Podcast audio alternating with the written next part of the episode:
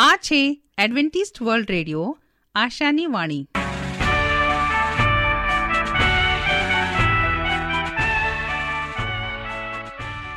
અમારા આજના પ્રસારણમાં તમારું હાર્દિક સ્વાગત છે.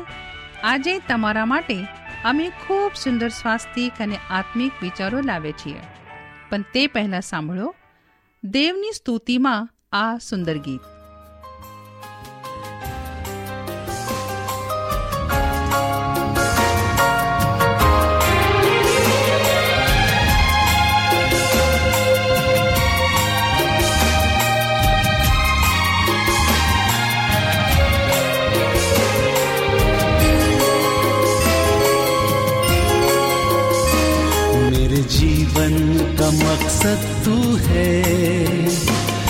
मेरे जीने का कारण तू है। मैं जीऊं या मरूं, वो तेरे लिए है। तू मेरा प्रभु। मेरे जीवन का मकसद तू है। मेरे जीने का कारण तू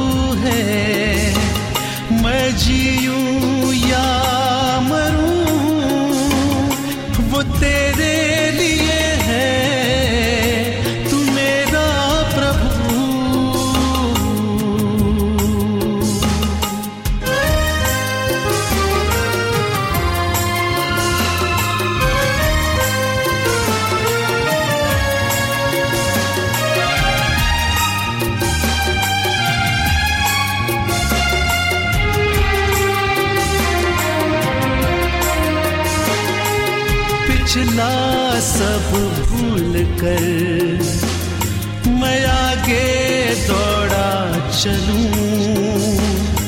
जो मेरे लिए धन था, उसको मैं त्याग दूँ। पिछला सब भूल कर मैं आगे दौड़ा चलूँ। जो मेरे उसको मैं त्याग दूँ, कि मैं पाऊँ उससे पुरस्कार। दौड़ा मैं जाऊँ, कि मैं पाऊँ उससे पुरस्कार। दौड़ा मैं जाऊँ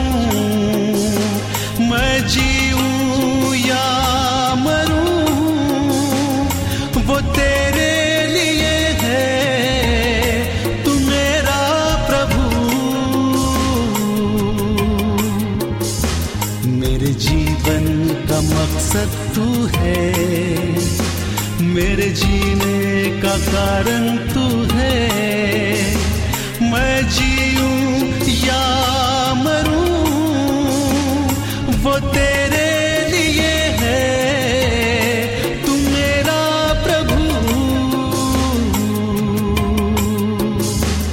मेरे जीवन का मकसद तू है। मेरे जीने का कारण तू है मैं जीऊं या मरूं वो तेरे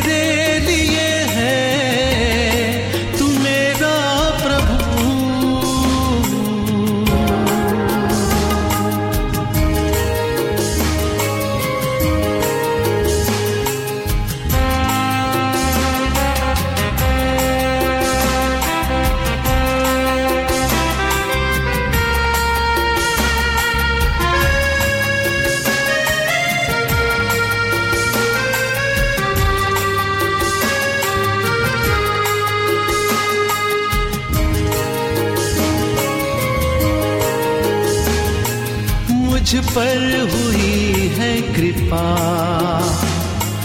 बेकार न जाने दूँ, जिसने मुझे है चुना। उसकी ओर मैं बढ़ूं, मुझ पर हुई है कृपा। बेकार न जाने दूँ जिसने मुझे है चुना, उसकी ओर मैं बढ़ूं।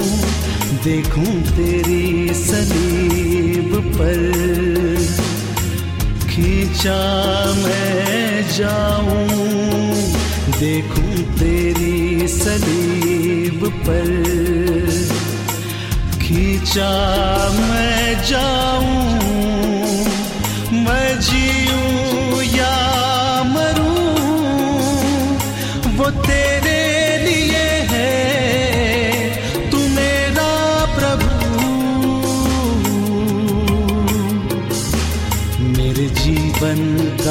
मकसद तू है। मेरे जीने का कारण तू है। मैं जीऊं या मरूं, वो तेरे लिए है। तू मेरा प्रभु। मेरे जीवन का मकसद तू है। मेरे जीने નિરાકરણ તું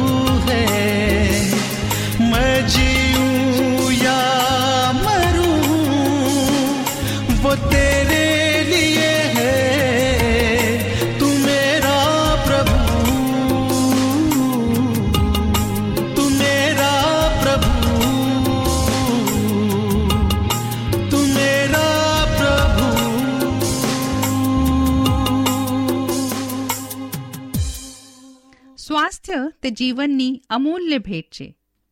તેને જાળી રાખવા માટે આપણે શું કરવું જોઈએ? તો કાંધરી સાંભળશો અમારા આ અંક, જેનું નામ છે સ્વાસ્થ્ય અને જીવન, અને આજનો વિષય છે કફ અને કફના રોગો ન થાય તે માટે શું કરશો? આયુર્વેદ હંમેશા રોગના મૂળમાં જાય છે. અને રોગ થવામાં જે કોઈ કારણો હોય, તેના પર ધ્યાન આપી નિદાન પરિવર્જન એટલે કે રોગના મૂળ કારણને દૂર કરવાની સલાહ અને સારવાર આપે છે. કફના રોગો પણ અમુક ખાસ કારણોથી થાય છે. આથી એના પર ધ્યાન આપવામાં આવે અને વસંત જેવી કફ પ્રકોપક ઋતુમાં એનો ત્યાગ કરવામાં આવે તો કફજન્ય રોગો થતા પહેલા જ અટકી શકે છે. કફની વૃદ્ધિ કરનારા કારણો. દિવસની ઊંઘ. દિવસની ઊંઘ થતાં સવારે મોડે સુધી સૂઈ રહેવાની આદતથી પણ શરીરમાં કફ વધે છે. જે લોકો અતિ ભોજન કરે છે, બપોરના સમયે ભારે ખોરાક ખાય છે, મિષ્ટાન કે ઘી તેલવાળા સ્નિગ્ધ પદાર્થોનો અતિરેક કરે છે, તેમનું શરીર ભારે થઈ જાય છે. જમ્યા પછી ઘેન ચડે છે અને થોડી વાર ઊંઘવું જ પડે છે. આ રીતે વારંવાર ઊંઘવાથી શરીરમાં કફની વૃદ્ધિ અને વસંત ઋતુ ચાલતી હોય તો કફનો પ્રકોપ પણ થાય છે. આજકાલ લોકોને મોડે સુધી જાગવાની કે ઉજાગરા કરવાની આદત પડી જાય છે. મોડે સુધી ચાલતી ટીવી સિરિયલો, ચેનલો, નાટક, સિનેમાના લાઇટ શો, મોડે સુધી ચાલતી મીટિંગો અને પાર્ટીઓ, મોડે સુધી જાગીને વાંચવાની આદત, આ બધાના કારણે ઉજાગરા થાય છે અને પરિણામે સવારે જલ્દી ઉઠી શકાતું નથી અને એમ મોડે સુધી સૂઈ રહેવાની આદત પડી જાય છે. જે લોકોને અનિવાર્ય કારણથી ઉજાગરા કરવા પડે, તેણે દિવસે સૂઈને ઊંઘની પરિપૂર્તિ કરી લેવી જોઈએ. ઉનાળામાં પણ આયુર્વેદના આચાર્યોએ દિવસે ઊંઘવાની છૂટ આપેલી છે. બાળકો અને આરામપ્રિય શ્રીમંત લોકો દિવસે ઊંઘતા હોવાથી એમની પ્રકૃતિમાં કફની અધિકતા હોય છે. ગળ્યા અને ઠંડા પદાર્થોનો અતિરેક. મધુર રસ સ્વભાવથી ચિકાશયુક્ત, પચવામાં ભારે અને ઠંડો છે. કફ પણ ચીકણો, ઠંડો અને ભારે છે. આથી સમાને વૃદ્ધિના સિદ્ધાંત પ્રમાણે સરખે સરખા મળવાથી એકબીજાના ગુણમાં વૃદ્ધિ કરે છે.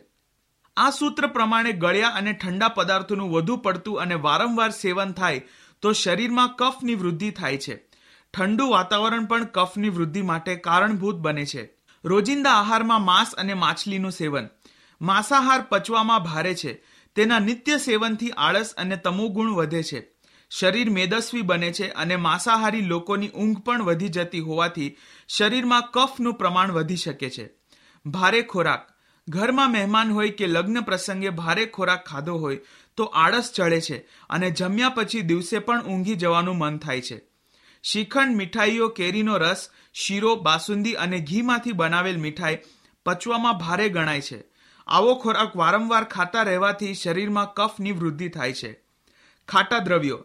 ખાસ કરીને વારંવાર અને રોજે રોજ દહીં ખાતા લોકોના શરીરમાં કફની વૃદ્ધિ થાય છે અને લાંબા ગાળે શરદી, ચામડીના રોગો, સોજા, ખંજવાળ, કૃમિ, અતિનિદ્રા, મેદો વૃદ્ધિ અને પ્રમેહ જેવા રોગો થવાની શક્યતા વધે છે. વસંત ઋતુમાં દહીં ખાવાની કદાચ આ જ કારણે મનાઈ ફરવામાં આવે છે. તલ અને તલની બનાવટ.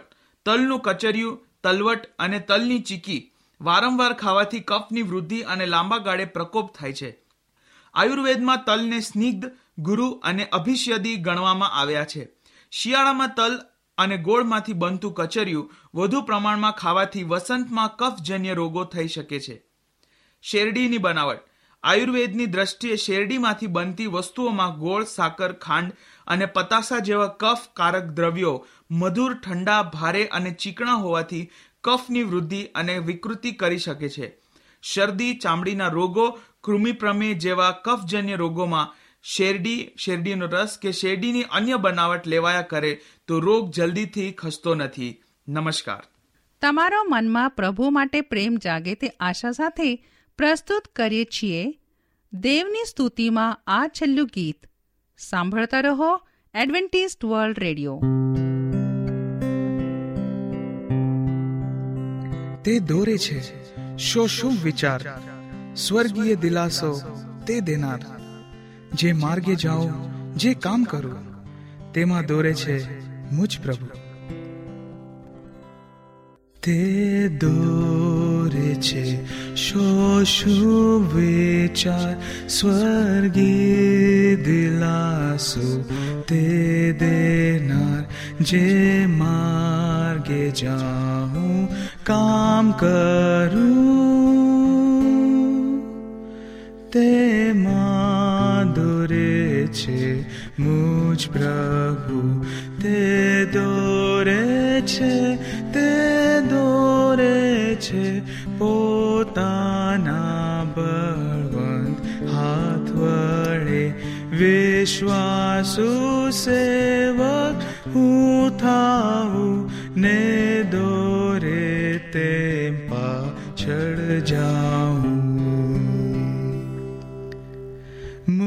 મુજબળ હાથ તેના હાથમાં ને હું કરું નહીં કચ કાંઈ જે સ્થળ કે સ્થિતિમાં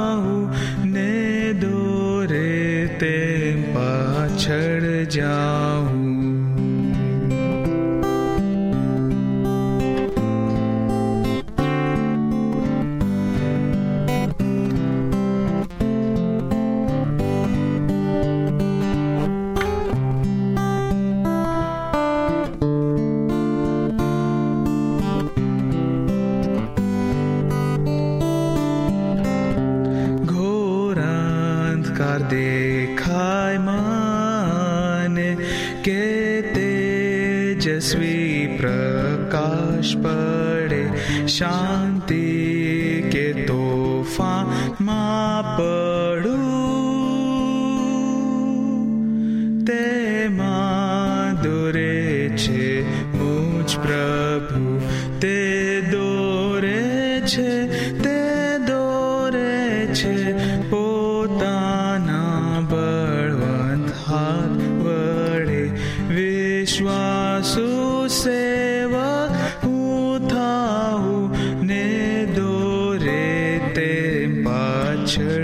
Oh.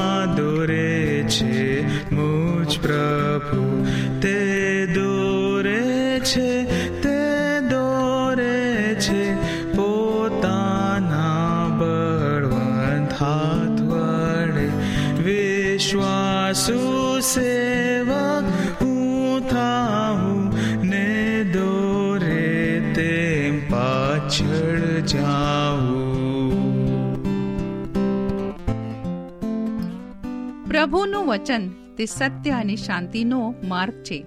આવો, હવે આપણે પ્રભુના વચન ઉપર મનન કરીએ. નાના શિંગડાને ઓળખવું. હું રાજુ ગાવિત આજનો ગુજરાતી ભાષામાં દેવનું પવિત્ર વચન તમારા સુધી પહોંચાડનાર અને આજનું વચન સાંભળનાર દરેક ભાઈ બહેનો નાના મોટા બાળકો, વડીલો, હું સર્વનો ઈસુ ખ્રિસ્તના નામમાં આવકાર કરું છું. આજે આપણે દેવના વચનમાંથી શીખીએ કે બાઇબલમાં નાના શિંગડાની ઓળખ કરવા માટે પ્રથમતા તેના કાર્યો દર્શાવવામાં આવેલા છે. અને નાના શિંગડાનું કાર્ય તેના સમય સુધી કાર્યરત છે અને તેનું કાર્ય બાઇબલમાં એક અલગ છે અને વિચલિત છે તે આપણે શીખીએ. હવે બાઇબલ સદીઓથી પ્રોટેસ્ટન્ટ સુધારકો દાનિયલ સાત અને નવ અધ્યાયમાં દર્શાવેલ નાના શિંગડાના સામ્રાજ્યને એક રોમન મંડળી તરીકે ઓળખે છે અને તે શા માટે ઓળખે છે? શા માટે રોમન મંડળીનું નામ આપવામાં આવ્યું છે? હવે દાનિયલ તેનો સાતમા અધ્યાય અને એકથી પચીસ સુધીમાં આપણે વાંચીએ તથા દાનિયલ આઠમા અધ્યાય અને એકથી તેર સુધી વાંચીએ, તો આ બંને અધ્યાયોમાં દર્શાવવામાં આવેલા નાના શિંગડાની સામાન્ય લાક્ષણિકતાઓ કઈ કઈ છે અને આપણે તેને કેવી રીતે ઓળખી શકીએ એનો આપણે આજે ટૂંકમાં અભ્યાસ કરીએ. હવે દાનિયલ સાત અને આઠ અધ્યાયમાં દર્શાવેલ સાત સામાન્ય લાક્ષણિકતાઓ આપણને જોવા મળે છે. પહેલું છે, બંને શિંગડા તરીકે વર્ણન કરે છે અને બીજું છે, રાજ્યને કચરી નાખે છે અને તે સતાવની પ્રગટ કરે છે અને ત્રીજું, બડાઈની વાતો કરનાર તથા પરાત પરની વિરુદ્ધ મોટી મોટી વાતો કરનાર અને ચોથું છે, બંનેમાં ઈશ્વરના લોકોને નિશાન તે બનાવે છે, પાંચમું છે, બંનેની ભવિષ્યવાણીના સમય દ્વારા વર્ણવેલ તેમની પ્રવૃત્તિના પાસા છે અને છોટું છે, બંનેના સમય અંત સુધી લંબાવેલ છે. સાતમું છે, બંનેના હાજરી અને બંનેના એક ઈશ્વરી હાથ દ્વારા તે નાશ લે છે. હવે ઇતિહાસ આપણને જણાવે છે કે વીતેલા દિવસમાં પ્રથમ સામ્રાજ્યો એટલે બાબિલોન દાખલા તરીકે આપણે દાનિયલ તેનો બીજો અધ્યાય અને આડત્રીસ કલમ વાંચીએ. ત્યાં કહે છે કે બીજું સામ્રાજ્ય એટલે કે માધી પારસી અને ત્રીજું સામ્રાજ્ય ગ્રીસનું હતો અને ત્યારબાદ ચોથું સામ્રાજ્ય હતું રોમન. દાનિયેલના બીજા અધ્યાયોમાં રોમન સામ્રાજ્ય દર્શાવતું એટલે લોખંડનું રાજ્ય, લોખંડના પગમાં માટી ભળેલી રાજ્યો હવે આપણને દર્શાવે છે. અંત સમય સુધી ટોકનારું છે. દાનિયલના સાતમા અધ્યાયમાં દર્શાવેલ એક નાનું શિંગડું એટલે ચોથું જાનવર પ્રાણીમાંથી ઊભું થવાનું છે. જો કે ચોથા જાનવરનો એટલે કે ચોથા સામ્રાજ્યનો ભાગ બની રહે છે. કોઈ સામ્રાજ્ય રોમન રાજ્યમાંથી બહાર આવ્યો અને તેના રાજકીય ધાર્મિક પ્રભાવને ઓછામાં ઓછા બારસો સાઠ વર્ષ સુધી ચાલુ રાખે છે. દાનિયલ સાતમો અધ્યાય અને પચીસ કલમ આપણે વાંચીએ છીએ, ત્યાં માત્ર એક જ સામ્રાજ્ય ઇતિહાસ અને ભવિષ્યવાણીમાં એક બંધ બેસતું છે. પોપનું રાજ્ય પોપનું રાજ્ય યુરોપની દસ જાતિઓ મધ્યથી ઊભો થાય છે અને તેમાંથી ત્રણ રાજ્યોને તે જળમૂળથી ઉખેડી નાખે છે.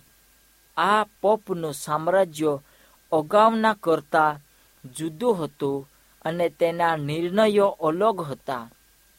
આ રાજ્યો તે પરાત પરની વિરુદ્ધ મોટી મોટી વાતો બોલશે. દાનિયલ સાત અને પચાસ અને વળી તે વધીને તે સૈન્યના સરદાર સુધી પણ પહોંચી જાય છે. જે ઈસુના બદલે પોપની ભૂમિકા લાવી દે છે. પોપના સામ્રાજ્યો પરાત્પરના પવિત્રને કાયર કરશે અને તે સૈન્યમાંના તથા તારાઓમાંના કેટલા એકને જમીન પર પાડી નાખશે અને એમ તેણે સતાવણીની ભવિષ્યવાણી પૂર્ણ કરી છે. જ્યારે સુધારના ચળવળ દરમિયાન પ્રોટેસ્ટન્ટની કતલ કરવામાં આવી, તે સમયે પોપના સામ્રાજ્યે તે દિવસોને તથા નિયમોને બદલવાનો વિચાર કર્યો હતો. આ ભવિષ્યવાણી બીજી આજ્ઞામાં પવિત્ર સાબાતને એક અઠવાડિયાના પહેલા દહાડામાં તબદીલ કરવામાં આવ્યો.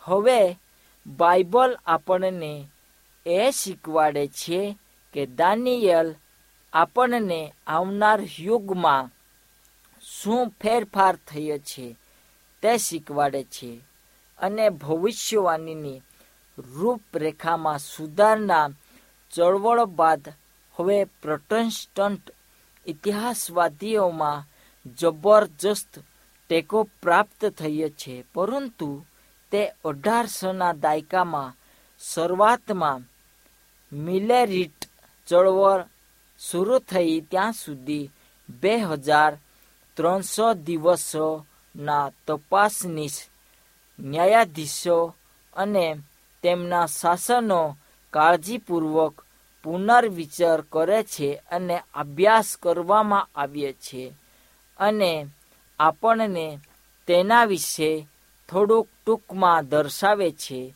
દાનિયલ સાતમો અધ્યાય અને દાનિયલ આઠ વિશે જણાવે છે બાબિનલ એ સિંહ સમાન હતું. તે પછી માધી પારસી તે રીસ સમાન હતું. અને ચોથું એટલે કે ગ્રીસ એટલે ચિત્તો હતો. તે મૂર્તિ પૂજક રોમ ચોથું રાજ્ય આપણને જોવા મળે છે. મેદી પારસ તે મેઢો છે અને ગ્રીસ તે બકરો છે. અને મૂર્તિ પૂજક રોમ એ શિંગડા સમક્ષ સ્થિતિ જ હલાવે છે અને પોપનું રોમ શિંગડા ઉપરની તે એક નિશાની આપણને જોવા મળે છે. હવે વીતેલા દિવસમાં મધ્યયુગની સતાવણીના સમયગાળા પછી તે સત્તરસો અઠ્ઠાણુંમાં આપણને જણાવે છે કે પોપ દ્વારા આપણને એક મહાન કાર્ય કરતા તે પોપને પકડીને કેદખાનામાં નાખી દેવામાં આવ્યો અને તેનો અંત આવ્યો જે દાનિયલ સાત અને આઠમાં જણાવે છે. પણ આ આગળ જતા ન્યાય શાસન આકાશ એટલે સ્વર્ગમાં હજી પણ દેવ અલગ રીતે એમનો નાશ કરવા માટે આપણને દેવના વચનોમાં જણાવે છે અને જે લોકો બચી જશે એમના હાથથી તેમને દેવ તેમના રાજ્યમાં આપશે. તો આ સમયે આપણે પ્રાર્થના કરીએ, મહાન દયાળુ, ઈશ્વર પિતા આજનો દિવસ અને સમય બદલ તમારો આભાર માનીએ. અમે જે શીખ્યા છે, મનન કર્યો છે અને તું આશીર્વાદ આપજે. આમેન.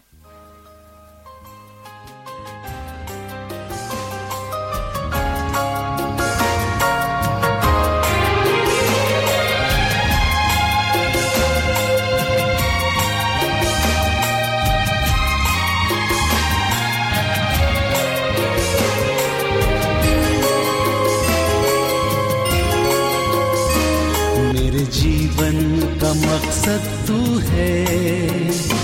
मेरे जीने का कारण तू है। मैं जीऊं या मरूं, वो तेरे लिए है। तू मेरा प्रभु। मेरे जीवन का मकसद तू है। मेरे जीने कारण तू है